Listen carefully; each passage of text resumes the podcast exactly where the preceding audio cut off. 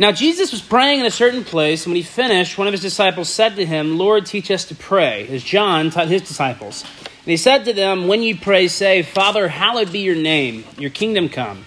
Give us each day our daily bread, and forgive us our sins, as we ourselves forgive everyone who is indebted to us, and lead us not into temptation.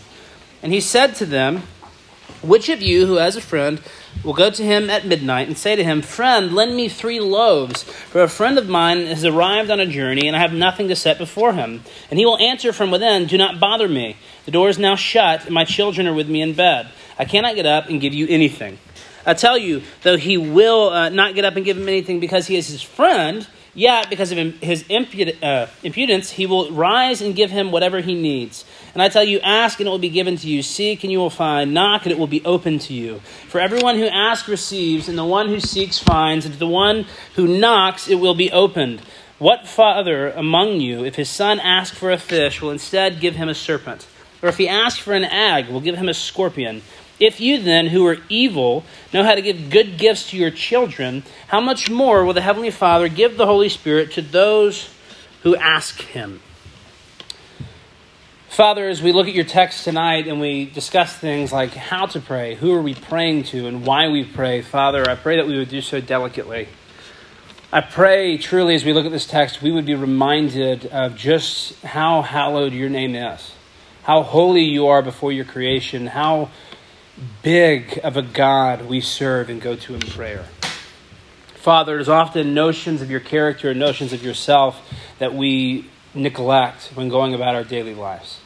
I pray that would not be the case, and as this is uh, displays a daily tendency, Lord, that we would have the same uh, in our prayer life, in our worship, in our walk, that we would go to you daily, Father, and we would pray to you as Christ has taught his disciples to pray. Lord, I pray that as this as we go through this text as a uh, youth group tonight, that you would be communicated, your son would be communicated, your fatherly love for your children, your possessive and jealous love for your children would be communicated. I pray that we would know you as the holy God that your scripture declares that you are. I thank you for your son Jesus Christ, what he has done with his life, death, and resurrection. It's in his name I pray. Amen. Okay, so I'm going to read really sections at a time. Uh, while, while, you can kind of see a, a, a, broken up portion here, tonight we're going to look at verses 1 and 2. Then we're going to look at 3 and 4. We're going to look at 5 through 8. And then we'll finish with 9 through 13.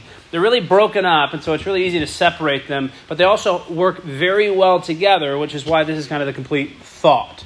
And so uh, we'll see how, as we're talking at the beginning, it, it, leads into really verse 13 as we end with the giving of the Holy Spirit. And so we want to see how the entire text works together to communicate the same points about who God is. All right? So, first, now Jesus, I'm, I'm, I'm going to read it again. Y'all, there's, there's not much I can do up here to communicate truths and communicate things for you to remember than the plain reading of Scripture. There's a reason that we, we cross reference and we go from text to text. There's a reason we, I, I'm encouraging you to bring and open your Bibles. Your Bibles are true. Everything I say up here from the pulpit, whether emphatically or under my breath, is only true if it coexists and is accurate because of what this word says. My ability to persuade you to believe in Jesus Christ has nothing to do with his reality. We're, we're up here, uh, we, we preach the, the uh, sorry, we preach the Bible at Covenant Church. I flip to the Bible because it is the standard of truth we have. And so tonight, as you do, if you do listen to what I say, please do so specifically when the text speaks. So, verses 1 and 2. Now Jesus was praying at a certain place, and when he finished, one of his disciples said to him, Lord, teach us to pray, as John taught his disciples. And he said to them, When you pray, say, Father, hallowed be your name, your kingdom come. Those are verses 1 and 2. Like I said, it's split up rather evenly. We're going to split it up as well. Um, as we note here, as we're beginning, there, there's a good reason why the disciples are asking Jesus to teach them to pray. I, I really should have made reference to it, but I already had too many words, and so I didn't go back and, and add this to my notes. But there's time after time as Christ is working throughout his ministry that the story either starts or it ends with his coming from prayer or his going to prayer. He makes it a constant theme in his life to be on his knees and to go before the Father and to, and to lay his heart out before him in prayer, in subjection to, in obedience to the Father. And so the prayer life of Christ is one that we should seek to mimic, in that prayer is a good thing for us. We, I've, I've talked before, but these things called the ordinary means of grace, which the Father has given to his church, that we may know him in a very simple sense. There's three that are widely received as the ordinary means of grace. First is the reading of Scripture, which is what I just hinted on. Second is the prayer, that we can go directly to the Father with our prayer. And then the third is actually the communion of saints, that we meet with one another and proclaim and worship the same God. Those are the ordinary means of uh, grace that the Father has given us. But as we see this from Christ, as he steps away, we understand why his disciples would be eager to learn from the master of prayer how to pray.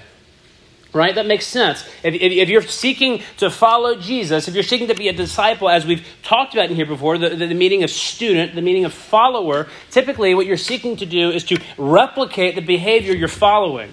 Like we know of uh, social media influencers, right? People make a lot of money on social media being influencers. And so what these people do is they give like basically thumbs up and thumbs down to social trends and those social trends either continue to spread or stop spreading based on what these influencers tell us, right? There's, there's things that Kourtney Kardashian can say about a pair of leggings that will completely shred that company because her word means so much to so many people. Now, don't get me wrong, I don't wear leggings. I don't I, I, can't name the five Kardashian sisters. I think there's five if I wanted to. But my point is, she, has that hold over them because she has all these followers. Twitter, when you uh, choose to follow an account, you become a follower. Instagram, you have followers. Facebook, you have friends. It's different. But it's still the same thing. You're following these people, and uh, largely that word follower is because how they dress, how they behave, what they endorse influences how you behave, what you think, how, uh, what you would in turn endorse. Even if you don't realize it, that is happening. The people you follow are changing aspects about how you think about things. But we're not going to spend a lot of time talking about that. But these are his disciples, these are his followers, these are men who are seeking to be like Christ Jesus. And so they've gone to their uh, teacher, their master, and asked him, Teach us to pray. Again, Christ is, would be considered the master of this, not only because of his divinity, but because he does it so much. He's dedicated to it. That it makes sense that they would go to him and ask him to pray. As you notice, one of the comments they make is, Lord, teach us to pray as John taught his disciples.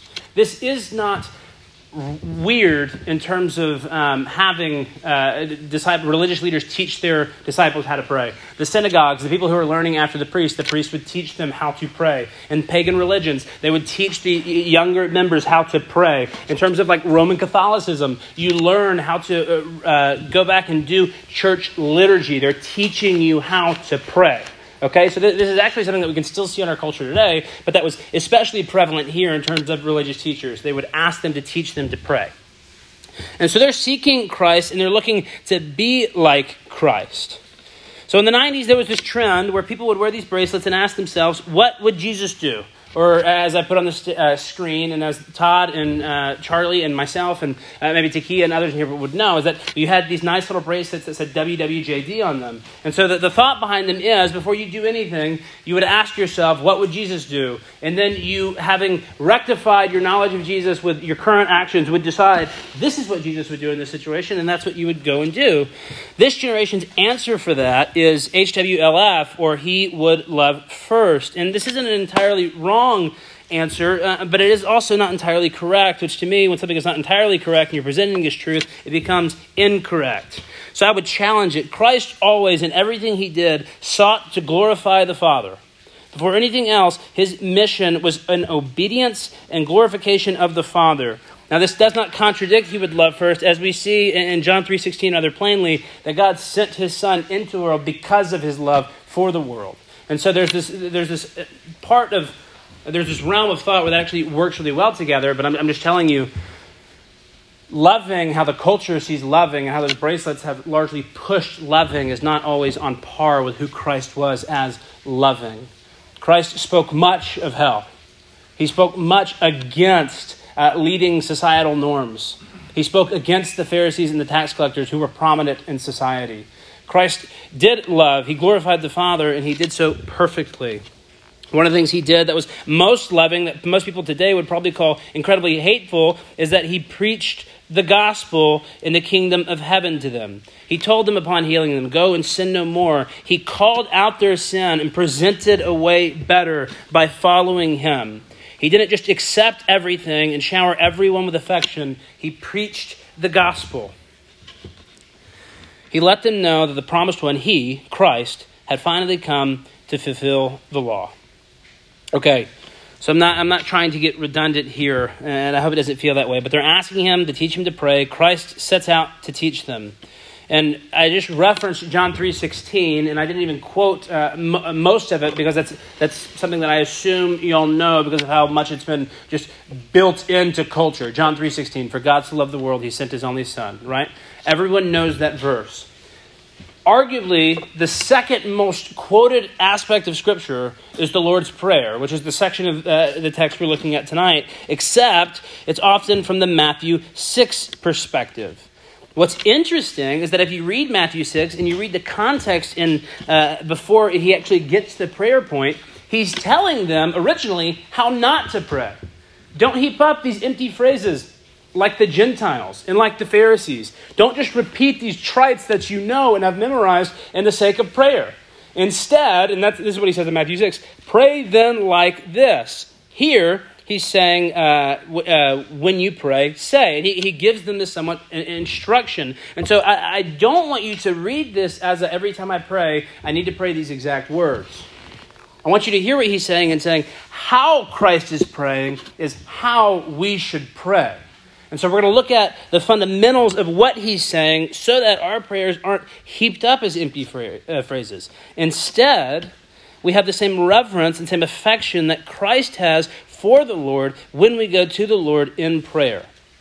Christ, uh, in Matthew 6 1, it starts uh, with, did I put that one in there? Beware of practicing your, righteous, practicing your righteousness before other people in order to be seen by them, for then you will have no reward from your Father who is in heaven. So again, he's commenting on how not to pray, and he starts this, uh, uh the chapter with that verse, uh, heading off prayer is not for the people around you that they may see you as this pious, righteous, oh my gosh, look how he prays person. Prayer is meant for us to acknowledge who the Father is and to go to him on our behalf. To go to him, worshiping him, and acknowledging our need for him. And that's really the, the meat of the teaching that we're going to get into. And so we're going to go back to Matthew 6 at some point, but we don't want to be there just yet.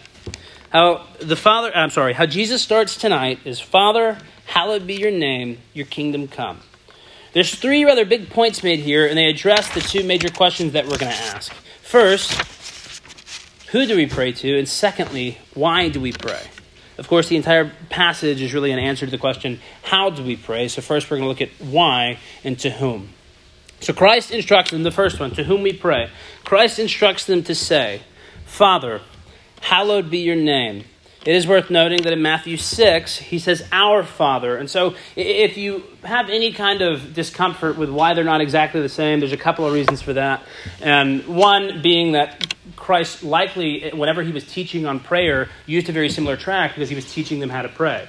Another aspect could be that it was in uh, different parts of his ministry. Another point is that Matthew and Luke were writing the Gospels, yes, to give trustworthy accounts, but for different reasons. And so this was Luke's take on what was important, and this was Matthew's take. And if you notice, they're actually, I didn't put them side by side, but they're, they're very, very similar, and they repeat each other. Matthew repeats all of Luke. Luke just doesn't have some of Matthew's text in there. And so, as he starts, he's saying, uh, he gives us who we pray to. Who are we praying to? God the Father. So, we're going to open up God as our Father and, and dive into it a little bit more. We know why Christ is calling him Father. We understand why Christ, who we know as the Son of God, would pray to the Father as God. But he isn't saying, This is how I pray, you are to pray differently. He says, Pray like this, or this is how you should pray. And so he's telling us that when we go to pray, we talk to the Father as our Father. That's how we're talking to God. We're looking to Him as Father. We pray, when we pray, we do so as children of the Father. We are not the outcast. We are not on the fringe. We're not outside the family of God. We are His children, and He is our Father. The word here, uh, and uh, if you want to get into the Aramaic, it's different, but if you talk about how, where this is going to go in the Greek, the word is pater, where we get the term paternal.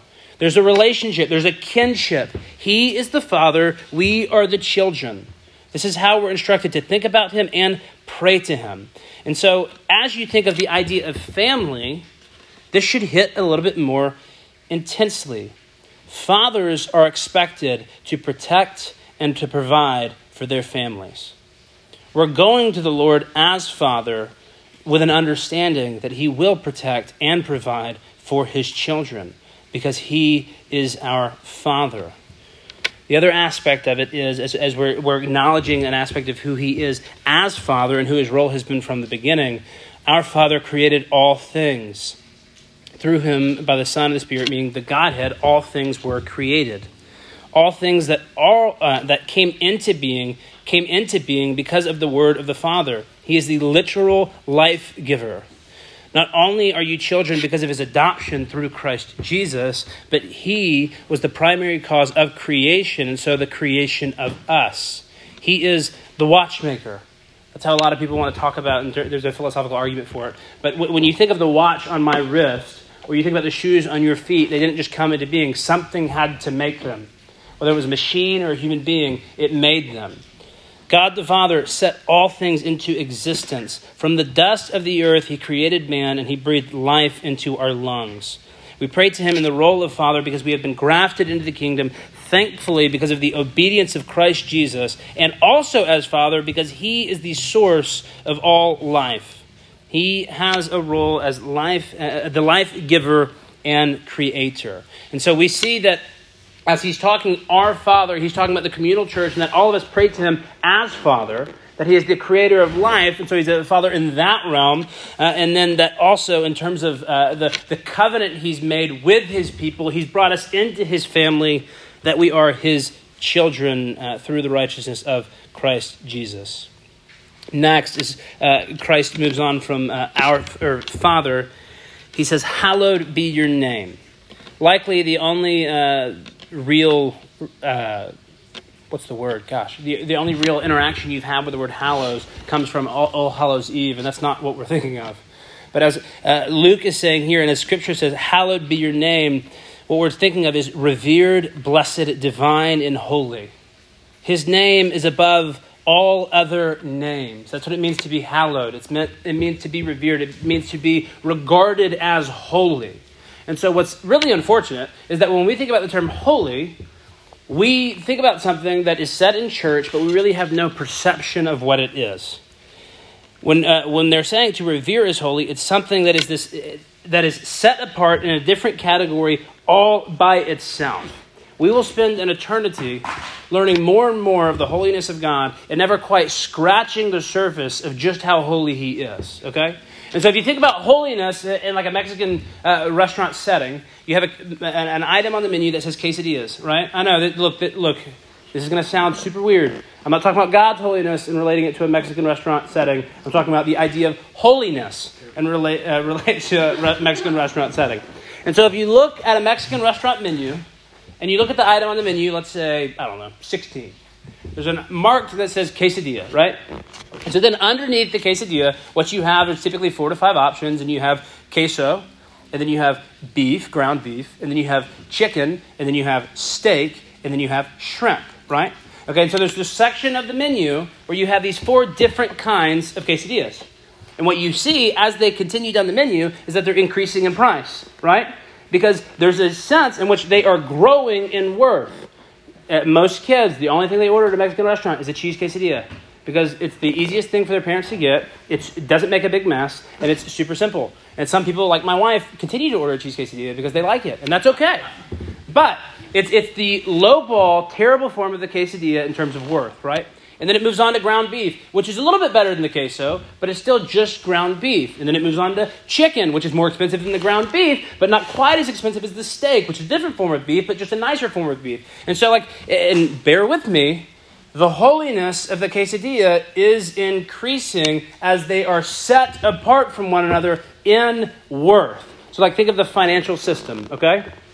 You also have parts on the menu that say things like, uh, the Grand Quesadilla or La Fiesta Quesadilla. And they're separated from this quesadilla because they're of so much more worth because of what's in them, right? I know this is silly. I'm talking about quesadillas and the idea of holiness. But track with me. I know. Napoleon Dynamite was a great movie. Anyway. So you're seeing that these quesadillas are separated because they are worth more. They're, to put it in a word, holier than the other quesadillas. Okay? They're separated from one another. If you'll notice, you never find on the menu an ahi tuna quesadilla.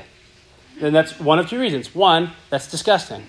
But secondly, because the restaurants that have cheese and beef and bean and uh, ground beef quesadillas don't have ahi tuna on the menu because ahi tuna is a food that is much more expensive and would be considered holier than this other food. And so if you wanted to go get ahi tuna, what you'd have to do is go to more of a $3 sign restaurant like River or like uh, Evangeline's and pay more money for something that is considered to be in better worth. Okay? This is the idea of holy as we're seeing it in very pragmatic and simple terms in our lives. Quesadillas grow in value and become better in our minds. I know some of you in here are like, look, you can talk all you want to about these quesadillas. I'm still going to order the cheese one every time. And that's okay. That's not the point. The point is we understand that there's a system of comparisons where we regard some things as okay and some things as way, way better. If I was going to offer any of you like a, a 1999 uh, red Oldsmobile with 300,000 miles, and then on the other hand, I was going to offer you a cherry red Ferrari, there's no comparison in your mind that you would always choose the Ferrari because it is worth so much more than the Oldsmobile. Okay? That's this, again, this idea of holy. And so now, to, to, to bring it all back and, and, and, and really, really try to avoid to make any of this heretical. God is so separated in holiness and is so hallowed and uh, he would never be found at a menu or an auto lot because his holiness supersedes anything that we can even imagine in terms of putting worth behind it. And so, what I said, we will spend all of eternity learning of the holiness of God and never quite grasping what it is. It's because His holiness is so intensified that not only in His worth is He separated from creation, we don't have a category where we can accurately conceptualize just how good just how infinite, just how grand of a God is that the Bible speaks about. He's holy, holy, holy. They say that to the third degree to so remove him in terms of worth because nothing we say can ever accurately caption who he is. That's how grand this God is. That's how grand God is. So, what we're seeing here, his perfection and worth is at such a degree that we're acknowledging that when we go to Him in prayer. People may say things like, God is bigger than the boogeyman. I know VeggieTales did. They say things like, He will hold the whole world in His hands, that He may see more than Santa Claus. But none of these things truly capture the infinite aspect of His existence as it relates to us and the rest of creation. He is the creator of all things. He is holy before all things. He is God, and his name is to be revered and hallowed. So, who are we praying to? We're praying to our Father, who is the supreme above all things. We pray to him because he is our Father and also because he is supreme over all things. I know that was a silly example in terms of starting with quesadillas, moving to cars, and working my way up. But I, I want y'all to try to conceptualize this idea of a holy God that we're speaking of. We are so worthless to Him, and He has chosen to love and pursue us. In, in regards to Him, we are not worthless to Him. That was a mis- mistaken point. So Christ then says, Your kingdom come. That's how he ends verse 2. And the reason for this has one of two meanings, but I, would like to say it has both meanings. First, and we can look at it as the coming of Christ, right? So Christ has been coming, he's been proclaiming the kingdom. He's come, he's been preaching and teaching the kingdom of God, and this has been his message since his ministry started. We see this over and over again in Luke. So Luke 4:43, but he said to them, I must preach the good news of the kingdom of God to the other towns as well, for I was sent for this purpose. And he was preaching in the synagogues of Judea. We see again in Luke 6:20, he lifted up his eyes on his disciples and said, "Blessed are you who are poor, for yours is the kingdom of God." We see in Luke 7, I tell you, among those born of women, none is greater than John, yet the one who is least in the kingdom of God is greater than he. We see again in Luke 8, soon after he went out through cities and villages proclaiming and bringing the good news of the kingdom of God. In Luke 10, heal the sick in it and say to them, The kingdom of God has come near to you. And so we're seeing that lining up with Jesus' ministry is this idea that the kingdom of God has come. What he is proclaiming is that God is there in the flesh and it is himself, Christ Jesus. He's proclaiming and he's preaching about himself. And so that's option A, which is part of it. Christ has come. We're, we're, we're proclaiming that in adoration. But secondly, and this is where if we, we need to cheat with Matthew 6 a little bit, your kingdom come, your will be done on earth as it is in heaven. And so as Luke says here, your kingdom come, we see that this prayer is about God's will being done. Prior to getting into our pleas, into our requests and our needs, as the rest of the prayer is going to do, we're addressing that God's will is what is best for our lives, and we are submitting ourselves to it. Prior to telling him our need for bread, prior to telling him our, our spiritual needs, prior to telling him our need for uh, being led out of temptation, we're acknowledging, Father, your will be done. That is where I'm submitting myself. Your will is good for me, and I want it. We're submitting to whatever his will is, and we are praying according to the will of the Father to put things immediately in perspective as we look at the first three points Christ has made, we've acknowledged God as our Father. We've acknowledged Him as holy and set apart. And now we are praying that we would be living, operating, and pursuing uh, His will for our lives. This reality helps prepare us for how we pray for our needs, our wants, and our desire. We must, in all things, subject ourselves to the will of the Father, but get this also we get to entrust ourselves to the will of the Father because we know He cares for us. In 1 Peter 5 6, as Peter is uh, writing warning, he says to the, uh, the church, Humble yourselves, therefore, under the mighty hand of God, so that at the proper time He may exalt you, casting all your anxieties on Him because He cares for you. This is true of God the Father. We, we know that He is a trustworthy and worthy Father because of how He has dealt bountifully with us. And so, as we pray to Him, we're acknowledging this, and then we're praying that His will would continue within our lives and that our steps would be in accordance to His will because it is best for us. Now, look, I don't know all of y'all's experiences with your fathers. I don't. And so when I am talking about this, this, this beloved, this lovely, this gracious father figure who is God Almighty, it, it, may not be recognizable to you in terms of the, the language I'm, I'm, I'm putting around it.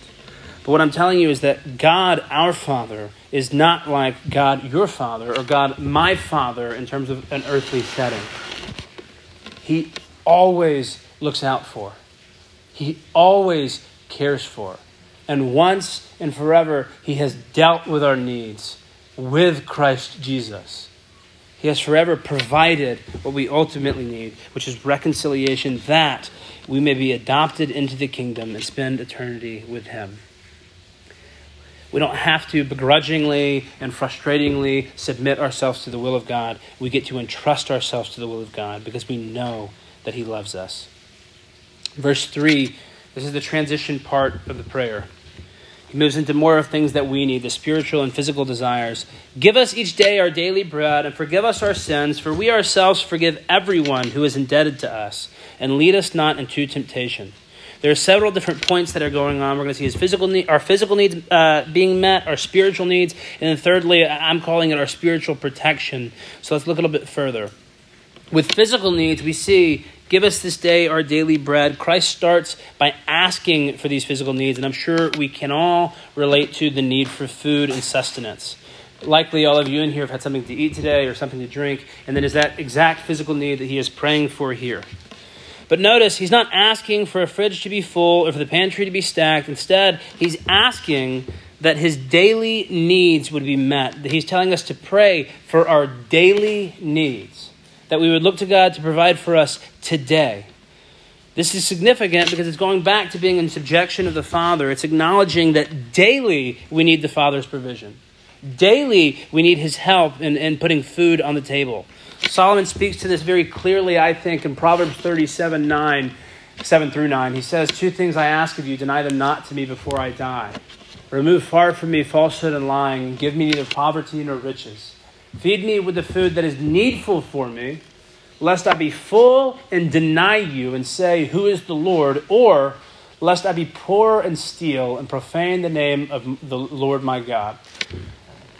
So Solomon is making the point that as he's asking these things from the Father before he dies, he doesn't want an abundance of uh, sustenance and food, and he doesn't want a lacking of sustenance and food. All he's asking is that the Lord would provide for him as he seems fit to fill his needs.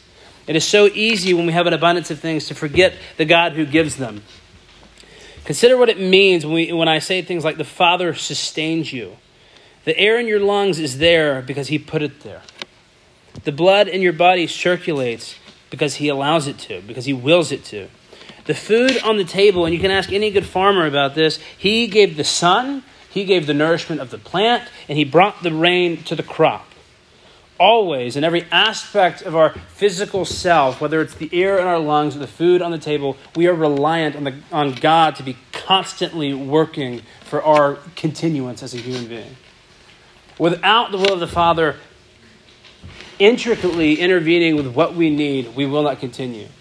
As, as uh, Paul talks about the nature of Christ Jesus, that all things are held together according to his will, that is actively true about our lives on this earth.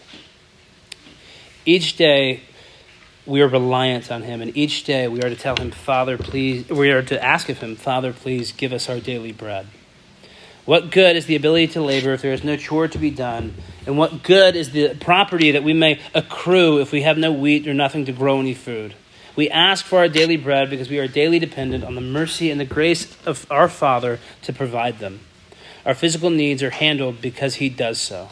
And there, this uh, reality is far greater than we deserve. Sorry. So, this prayer helps us to realign ourselves under the will of the Father and according to his will for us. So, secondly, Christ brings up the spiritual needs we have of the Father. And forgive us our sins. We must be forgiven. Every action we have, whether we realize it or not, whether we're intentionally having it this way or not, is in rebellion to the Father. This aspect of the prayer is meant to lead us in rep- rep- lead us to repentance. And this is where again we are acknowledging the need of our Father to grant right standing with him, to continue us. And I'm going to put something here plainly. I, I've put it on the screen. Just by breathing air into your lungs, you are acting in rebellion of God.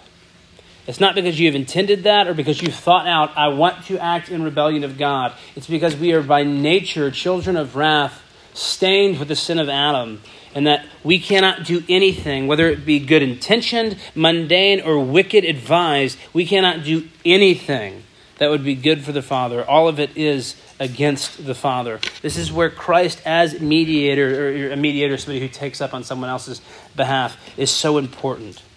We pray for our forgiveness, and Christ's righteousness, because of who he is and what he has done, has granted us forgiveness and right standing with God, that he accepts our prayers as good intention and as good work.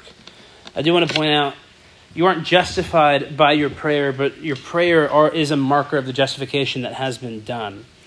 We pray for forgiveness on behalf of the Father because we are in need of it. It's meant to lead us in repentance, knowing that we are not holy, we are not good, and we're in need of the Father. And lastly, he continues here For we ourselves forgive everyone who is indebted to us. This is not as though as we are forgiving their sins or even really a financial burden as we typically think of the word debt. It's more of since we have been forgiven much, we forgive much, which is where Luke 7:47 uh, highlighted prior in the Gospel of Luke. Therefore I tell you her sins which are many are forgiven, for she loved much. But he who is forgiven little loves little. When we survey, when we look to the works of the cross, we when we understand what Christ has done for us, it should empower us to forgive. Some of you may ask why that makes us want to forgive, why that lets us let go of the debts of others against us. It's because we have received an inexhaustible amount of mercy and grace. We were condemned, we were dead, we were lost, we were cast off, we were rejected, and God's love for us has brought us back to Him we have good standing with God the Father. And so if, if you imagine owing someone money, and for, for the sake of the problem, we'll call this man Jesus, and you have to go to the bank to take out a loan to pay this person back, and you get to the bank, and the teller says, okay, uh, what can I do for you? You say, look, I owe uh, Jesus a very small sum of a million dollars, and I need you to write me a loan that I can pay for that. When the teller goes to check your amount and determine whether or not you're in good standing and how much they can actually lend to you to begin paying this loan back, they say to you, uh, Sir, you, you have no need of a loan. There, there's a, a billion dollars in your checking account that you could easily pull from to pay off whatever debt you owe this man. And you go to inquire further, and you find out that the person whom you owed the debt to actually paid the debt on your behalf. He's forgiven you and has paid you more than you were ever owed, or more than you ever owed. You realize at once that your debt has been squared and you now have more money than you know what to do with. And so that's looking at sin to a financial place, but, but that's where we are. And because Christ has so paid back your debt, and made you richer in grace and mercy than you could ever think possible, the person in your life who owed you $5 for that time you needed to spot him at a diner is no longer on your horizons. That, that debt is of no value to you because you have more money than you know what to do with. You've been treated so kindly on behalf of the Father and at the bidding and at the will of uh, Himself and He who's and Christ whom He sent that you're not worried about the debt that other people owe you. We forgive him. Uh, we forgive everyone who is indebted to us. We have no need to remember someone's misdeeds against us, for we were in far worse shape, and it has been forgiven us, and so we forgive them. And so the last part of this prayer, where Christ is instructing them in Luke, is lead us not into temptation.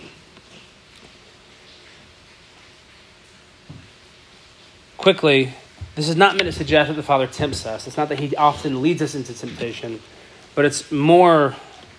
Uh, James, James actually deals with this idea in chapter 1, 12 through 14. Blessed is the man who remains steadfast under trial, for when he has stood the test, he will receive the crown of life, which God has promised to those who love him.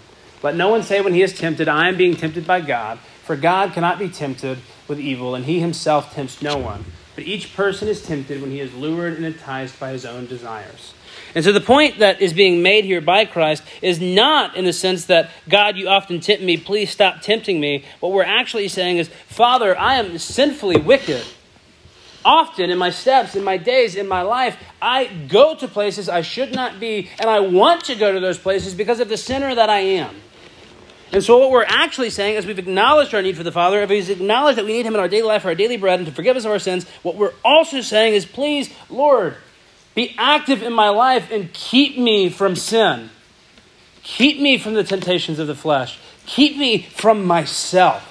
And so you'll see uh, one of my favorite uh, illustrated points. It's from a book called The Valley of Vision. It's a bunch of prayers. Is uh, the man is talking about and lamenting with these sinful tendencies he has, and he labels the enemy at uh, the, at the end, and he says the enemy is within the gates. And the point he's making is my sinful ways are what are causing me to stumble. It's not the devil, it's not demons. It's my sinful tendencies. If you notice, and, I should have made this comparison as well, Paul points out, and I'm sorry, Peter points out in 1 Peter 5, as he's saying, Humble yourselves therefore under the mighty hand of God. And then he says, Resist the devil. And he talks about how the devil will flee from you. And when Paul talks about sexual sin in 1 Corinthians, what he says is, Run, flee. Because our sinful desires are enough to entangle us and keep us from the Father. We need nothing else in our life to distract us from His goodness and to distract us from His mercy and grace. The point here is that we are sinful, that we are wicked, and we need the Father's help to lead us away from temptation. Now, there are times in which the Lord would test you, but not to get you to sin, but as a measure of your faith, that you may learn to trust in Him and stand with Him. This ought to be the prayer that we pray daily in terms of our recording to the Father, that He would provide for our needs and that He would keep us from temptation. Without the Lord actively in our life, we would return to our vomit. This prayer is a, is a very simple means in terms of acknowledging who the Lord is in our life. We are meager, weak beings that started our history on earth as coming from dust and being made into the image of God. I want you to realize that. You were nothing Everything that you are, your muscles, your hair, whatever thing that you think is so proud about your being, has been given to you by the Father. You didn't choose what you have. But what we're acknowledging is that the sustenance, the continuance, everything about us is from the Father, and we are to look at Him as the Holy of Holies, who blesses His children, who loves His children, who shows kindness to His children, and ask that He would provide for our needs. To ask that day in and day out, He would be providing for our physical needs, our mental needs, our spiritual needs, and quite literally, our an ability to become alive. As we see the forgiveness of sins, that we would reject our sinful nature and live a life for Christ Jesus.